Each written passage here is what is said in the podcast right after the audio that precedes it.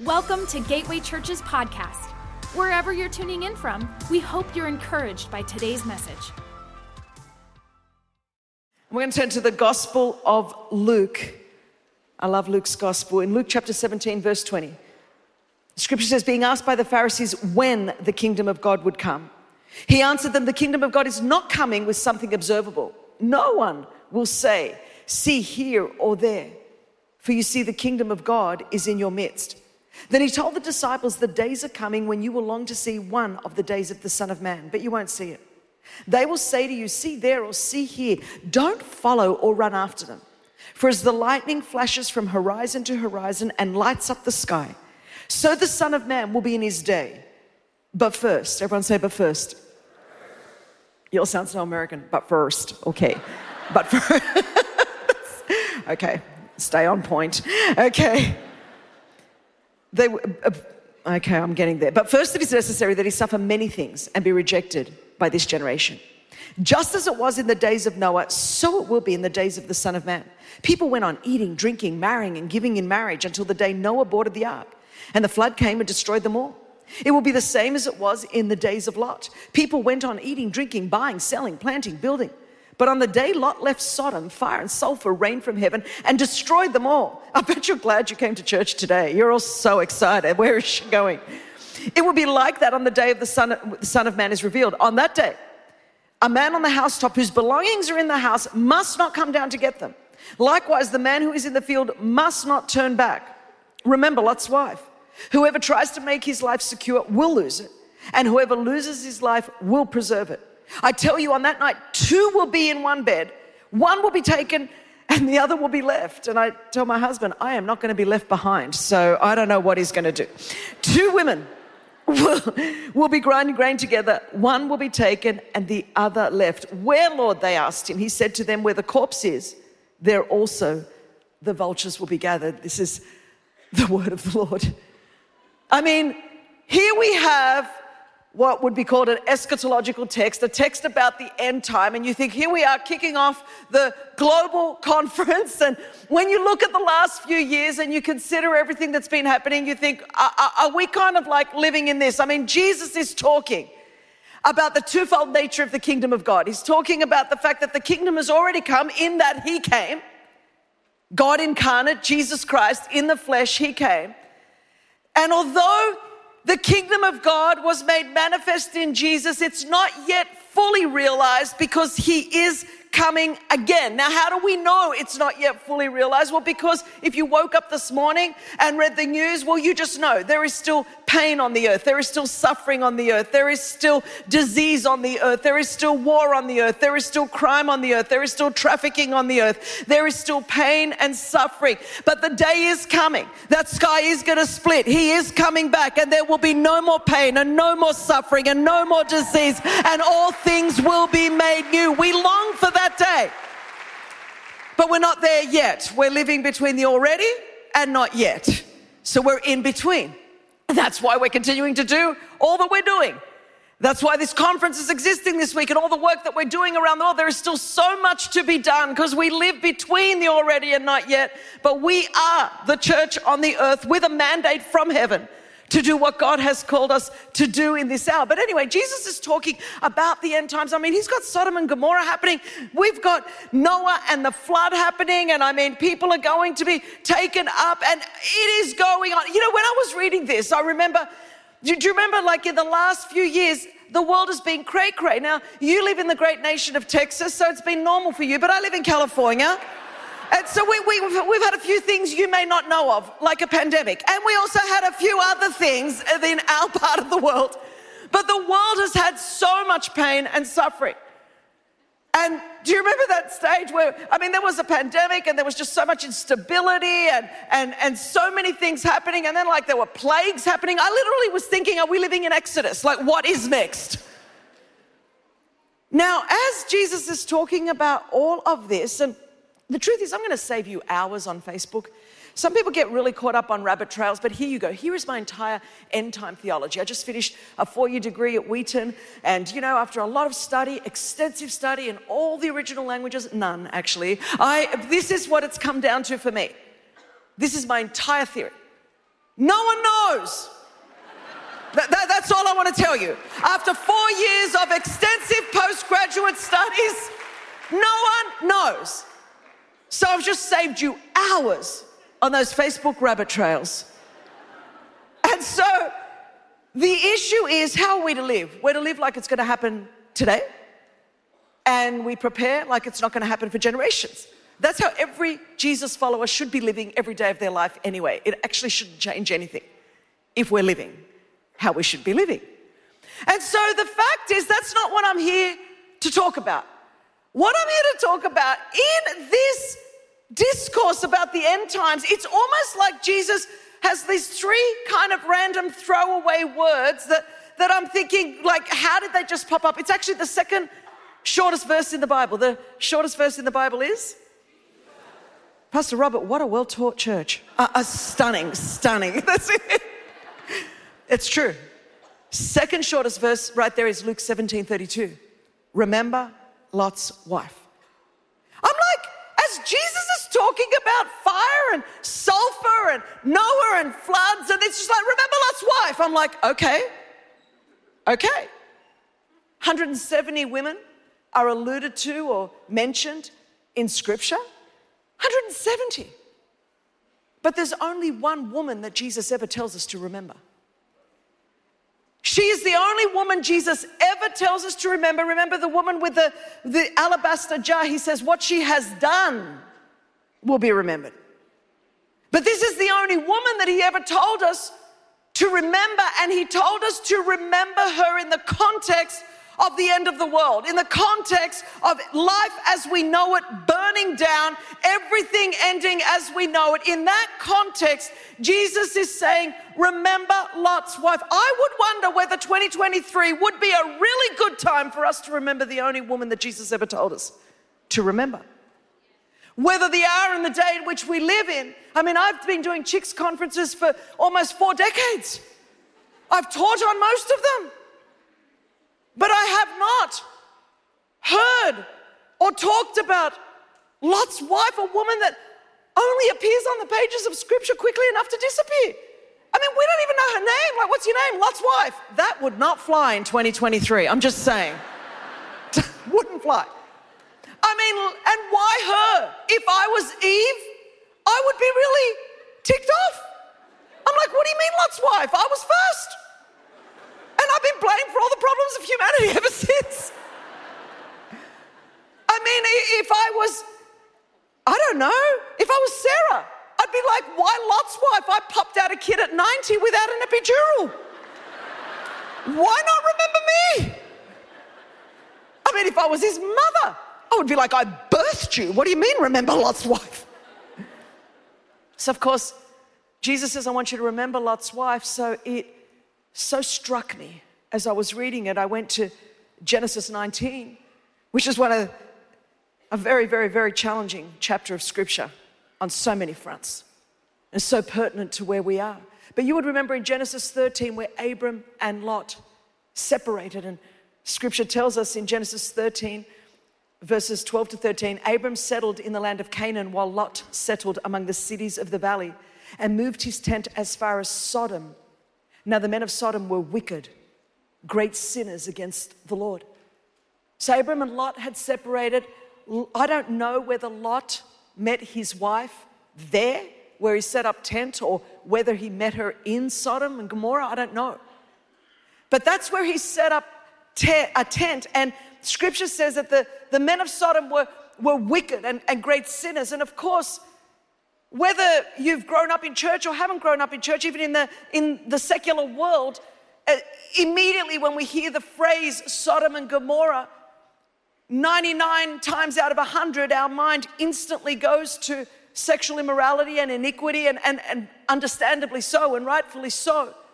And normally, the sexual sin we love to highlight that we associate with Sodom and Gomorrah is whichever one we're not committing that day, but that would be the one that generally loves to be highlighted. But I do want to say to you that that's not the only reason God was done with them.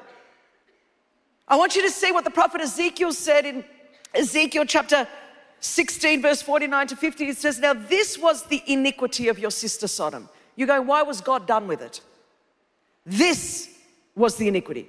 She and her daughters had pride, plenty of food, and comfortable security, but didn't support the poor and the needy. They were haughty and did detestable acts before me. So I removed them when I saw this. So, of course, unrighteousness and iniquity was a huge part of it, but also was pride and arrogance and comfort and ease and forgetting the poor and the needy. I was almost knowing what I was going to speak on as I was watching that video and looking at where the church is so involved on the ground in 80 nations in some of the most difficult places, helping the most marginalized, the most ostracized, the most poor and the needy, there is little wonder why God has blessed this house because you haven't forgotten who God's heart is closest to. And as we continue to do that, God continues to take us further. But I think when we look at the broad breadth of the church around the world and go, why has so many things been shaken? And scripture says only those things that can be shaken will be shaken, so that those things that cannot be shaken will remain because the Lord's about done with us not being about the Father's business. And He says, you know what? Life as you knew it, it's finished. How I did it is finished. Those things are finished. It's a new day and it's a new hour. And when you look at what has happened in the world and what has happened in the church in the last six or seven years in particular, it's like life as we know it has been burning to the ground. You wake up any day and it's like, what's going on? Morally, politically, economically, sociologically environmentally. It's like we've got whiplash. Life has just shifted, and it's like things are burning to the ground, left, right, and center. And here, when it came to Sodom, the Lord's like, I'm done. I'm done. And so, of course, two angels of the Lord come to rescue Lot and his wife. And it says in Genesis 19 17, and they brought them out. One said, Escape for your life, do not look back or stop anywhere in the valley, escape to the hills, lest you be swept away. And this is the only thing we know about Lot's wife. In verse 26, but Lot's wife behind him looked back and became a pillar of salt. So Jesus in the New Testament says there's one woman. Out of all of the women recorded or mentioned or alluded to in Scripture, there's only one woman I want you to remember. And I want you to remember her in the context that I'm talking about, which is the end of the world as we knew it. So we go back and go in Luke, in Genesis 19. What is the only thing we know about this woman? We know that God had sent the angels of the Lord to rescue Lot, his wife, their two daughters, because God still had a plan for them. God still had a purpose for them. God's provision was still for them ahead in the future. It wasn't in what was burning down, it wasn't in what was finished, but it was in the future and it was ahead. So, as the angel of the Lord came to rescue them, the only instruction was don't look back. And scripture says Lot's wife looked back. Now, inherent in that is that she looked back with this sense of longing, wanting to go back. There was a longing and a lingering wanting. It wasn't just glancing back, it was wanting to go back. And I don't blame her. I mean, life as she knew it was burning down. Uh, her extended family, her friends. I mean, she could have renovated her kitchen, I don't know, but you know, she's like looking back. And the fact is that she was told, don't look back, and she did. And so Lot's wife ended up getting calcified and stuck in a place that she was only meant to be passing through. Her attachment to her past was greater than her commitment to the future that God had for her. And she ended up being calcified and becoming a pillar of salt. And it's not lost on me that in the New Testament, in Matthew 5, Jesus says, We are the salt of the earth. And right at this hour, I believe we're in a pivotal hour on the earth where so many Christians and so many churches are stuck and calcified and have become a pillar of salt. And the only one that wins is the enemy because we're supposed to be salting the earth in the future. If we are calcified in the past, we can't be fulfilling our mandate in the future. It's time to stop looking back. It's time to remember Lot's wife and to move into the future that God has for us. You know, the fact is, is she wanted what she had more than what God had for her. I don't want to get sidetracked here, but I do want to speak to the women in the room. Because Lot's wife got stuck in a place that she was only meant to be passing through. If you read further on in this chapter, it's deeply disturbing what happened with his two daughters and their father. When mothers get stuck, it impacts the daughters. When mothers get stuck, it impacts the generations. And we are at a moment on the earth where so many believers and so many Christians are so looking back. It doesn't matter where I go. We just did 10 countries around the world. In every place I went, I heard a variation of the same sort of phrase Christine, I just wish things would go back to normal. I, just wish now that would be whether it's in the church world or people just in life. I just wish things would go back to normal. And, and yet it's all burning. And the Lord's like, I, I'm not going back. Our telos is in the future, not back there. And so he's like, What are you looking back at? What is it that you are wanting back there? And so many of us, it's just like, Man, Christine, I didn't sign up for this. I'm like, What did you sign up for? I, I'm not sure, Pastor Rob, whatever I signed up for. Last I checked, Jesus died for me. I didn't die for him. Last I checked is I decided to follow Jesus. No turning back. The cross before me, the world behind me. It's like I'm following him. Christine, this is just like so hard and, and, and, and people walking away and people just leaving. See, what has actually been revealed in the last few years, church? A lot of us are, are like the disciples. Remember on the road to Emmaus, Jesus had been crucified and buried and had been resurrected, but they didn't know he'd been resurrected. And so they were so disappointed.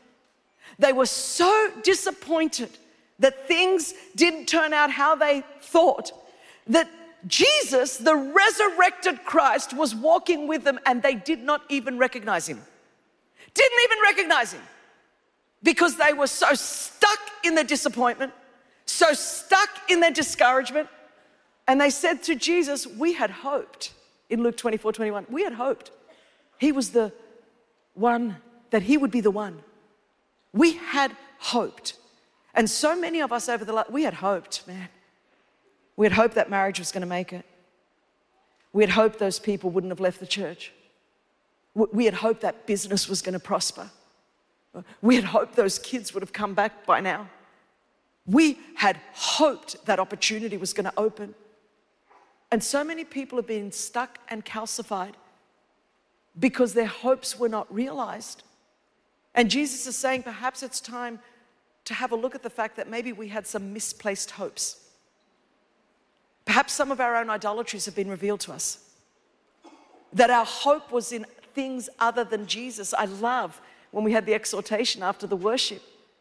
Because the writer to the Hebrews in Hebrews 6 said, Jesus is this hope we have as an anchor for our soul, both firm and secure. So, yes, has everything been shaken in the world around us? Is life as we know it, has it burnt to the ground? Absolutely. But just because everything's been shaken around us doesn't mean that we should be shaken. Because the fact is, our anchor goes on to the other side of eternity, behind the veil. It is firm, it is secure for all of eternity.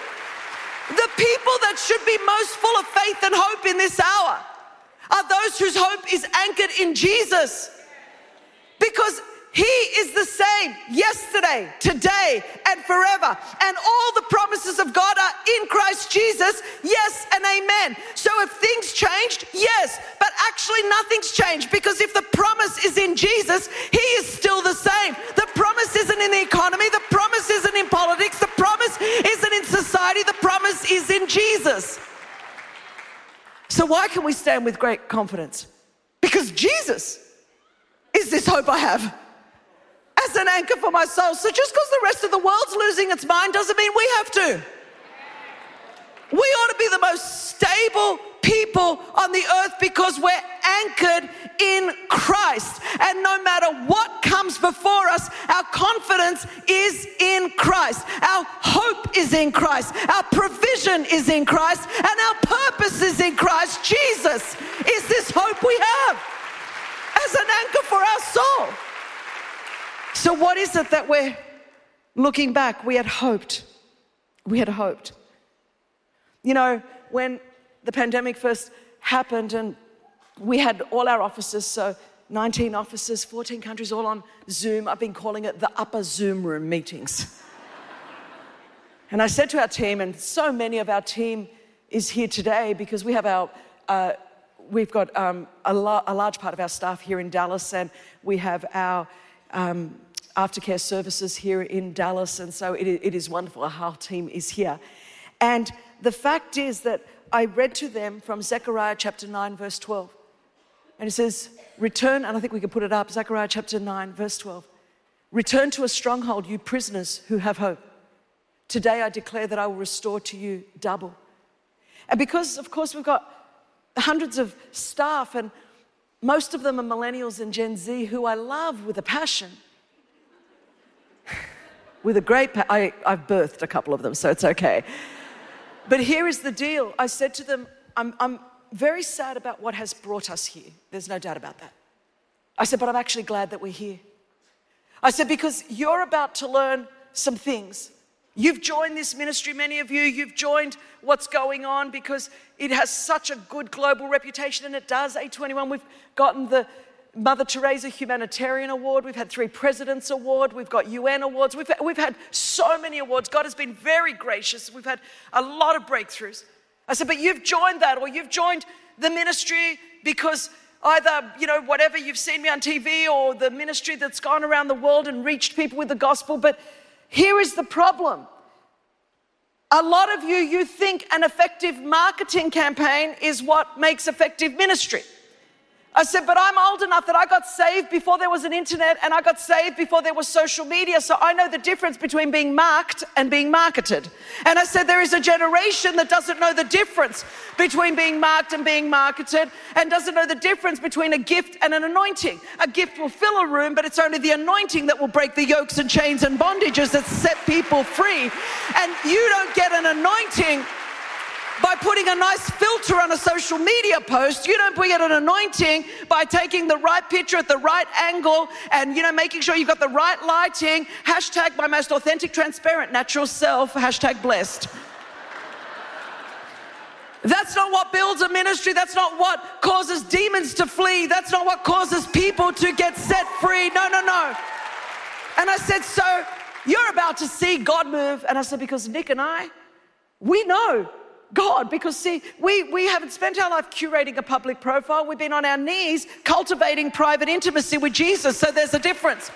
I said it took the whole world to lock down, except for Texas and Florida, but the rest of the planet, it took the whole world to lock down so that you could get with God and understand, and you're going to see what faith does. And I said, Return to your stronghold, you prisoners of hope. I said, The children of Israel were in Babylonian captivity physical prisoners, came back to Jerusalem. They had hoped it was all going to be okay, but the temple was decimated, city walls were ruined, they were surrounded by enemies, and the prophet said, You were once prisoners physically in Babylon, now become prisoners of hope. And of course, we as New Covenant people, our hope is Jesus. So I said to them, The whole world could be locked down. I don't know what's happening with all this. But my hope was never in a marketing campaign. My hope was never in methods or strategies. Or, my hope is in Christ. I said, so the same Jesus that called us is the same Jesus that's going to give us a breakthrough. And I said, so this is what I want you all to do. I said, you're all going to learn. The saddest scripture in the Bible for me is Judges chapter 2, verse 10. It says, when Joshua and his generation died, another generation arose that did not know the Lord, nor the works he had done for Israel. And I said, we're on the cusp where your generation is so gifted and you understand all of this big stuff. I said, but I don't know if you really know the Lord or the works that He's done or how to access His power. And I said, I would have failed. It doesn't matter how big our ministry is at all. That isn't what ultimately matters. What matters is, did I pass the baton of faith from one generation to the next? Did I teach a generation how to lay a hold of God? Did I teach them to do that? And so I said, so you're going to see now. I said, I want you to get a pen and paper, and because they were millennials, I had to show them this is a pen, this is paper, this is how you write. I said, I want you to write the word double on a piece of paper, and I want to stick it where you're going to be most frequently during this pandemic, which is in front of your refrigerator. So put right there, double. And I said, every time you come past that refrigerator, I said, I'm going to teach you good old school faith. I said, I want you to declare and decree Father, I don't know, I'm, gonna, I'm a prisoner of hope. I said, We can't choose whether we're prisoners or not, but we can choose the kind of prisoners we're going to be. And we are not going to be prisoners of despair or doubt or fear or negativity. We are going to be prisoners of hope because Jesus is this hope we have. And I said, and I want you to declare and decree that God will give us double, and it's impossible in the natural. It's impossible. The world is locked down. It is hard to catch traffickers when the world's locked down. It's hard to rescue victims when it's the world's locked down. It's hard to restore survivors when the world is locked down. But I said, I'm believing God. And you are all going to see what fuels this. The other stuff is supplementary, but what fuels it is knowing how to lay a hold of God and to declare and decree His word and to believe God in faith. And here we are, by God's grace, September 2023, three years later, we have never in the history of A21 had more survivors in our care, been prosecuting more cases to put traffickers in jail, or reached more people with messages of prevention or awareness. Why?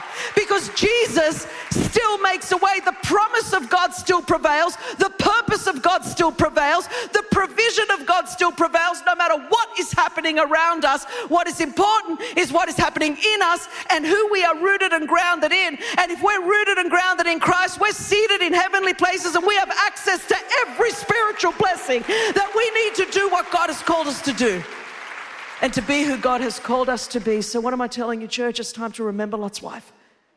And like the Apostle Paul, we need to change our confession. Say, this is one thing I do, forgetting those things that lie behind. Stop saying, man, if things could go back to normal. People talk about, well, you know, everywhere I went, it was like, well, before COVID, BC, my numbers before COVID, my life before COVID. I'm saying COVID did not split time. It's BC AD, before Christ. Jesus Christ is the one that split time. He is who we orbit our life around. So, this one thing we do, forgetting those things that lie behind and straining. The church has forgotten how to strain. We've gotten so lazy. Some of you haven't even worn hard pants for three years, you're still in sweats. Straining towards those things ahead, I press on. And that word in the Greek is to exert a steady force against. We're coming down from the hotel, down the elevator to come to church, and someone's standing so frustrated at the elevator saying many four letter words, none of them were love. And I'm sort of looking, and then so I went around them because I could see the light wasn't on. And so I pressed the button. And I think the Holy Spirit would say to some of you, it's time to stop murmuring, grumbling, and complaining. And it's time to press that button and lay a hold of all of that for which Christ Jesus has laid a hold of you. Let's remember Lot's wife. Let's not get stuck in a place we were only meant to be passing through in Jesus' name. Amen. Amen. Let me pray for you, church. Let me pray. Father, I thank you for this amazing house, for every campus, our online community. Lord, this house, you raised it up as a gateway to the nations of the earth. And Lord, it continues to be a forerunner. I just sense, Father, the greatest days of Gateway are ahead of us and not behind us. That is innovative, creative, and out of the box the gateway has been to come this far, that you are going to pour a whole fresh anointing upon this house, Father, for even more innovative ways to reach more people across this globe. Father, I just see unique doors, unique opportunities, greater favor. And Lord, we want to be a people that move forward with you. To, we don't want to get stuck in what you're done with. We want to move into the future that you have. Our hope is in you and our trust is in you, Lord Jesus. Amen. Amen. Amen. Thanks for joining us today. If you'd like to connect with us, text connect to 71010 or visit gatewaypeople.com. We hope you have a great week.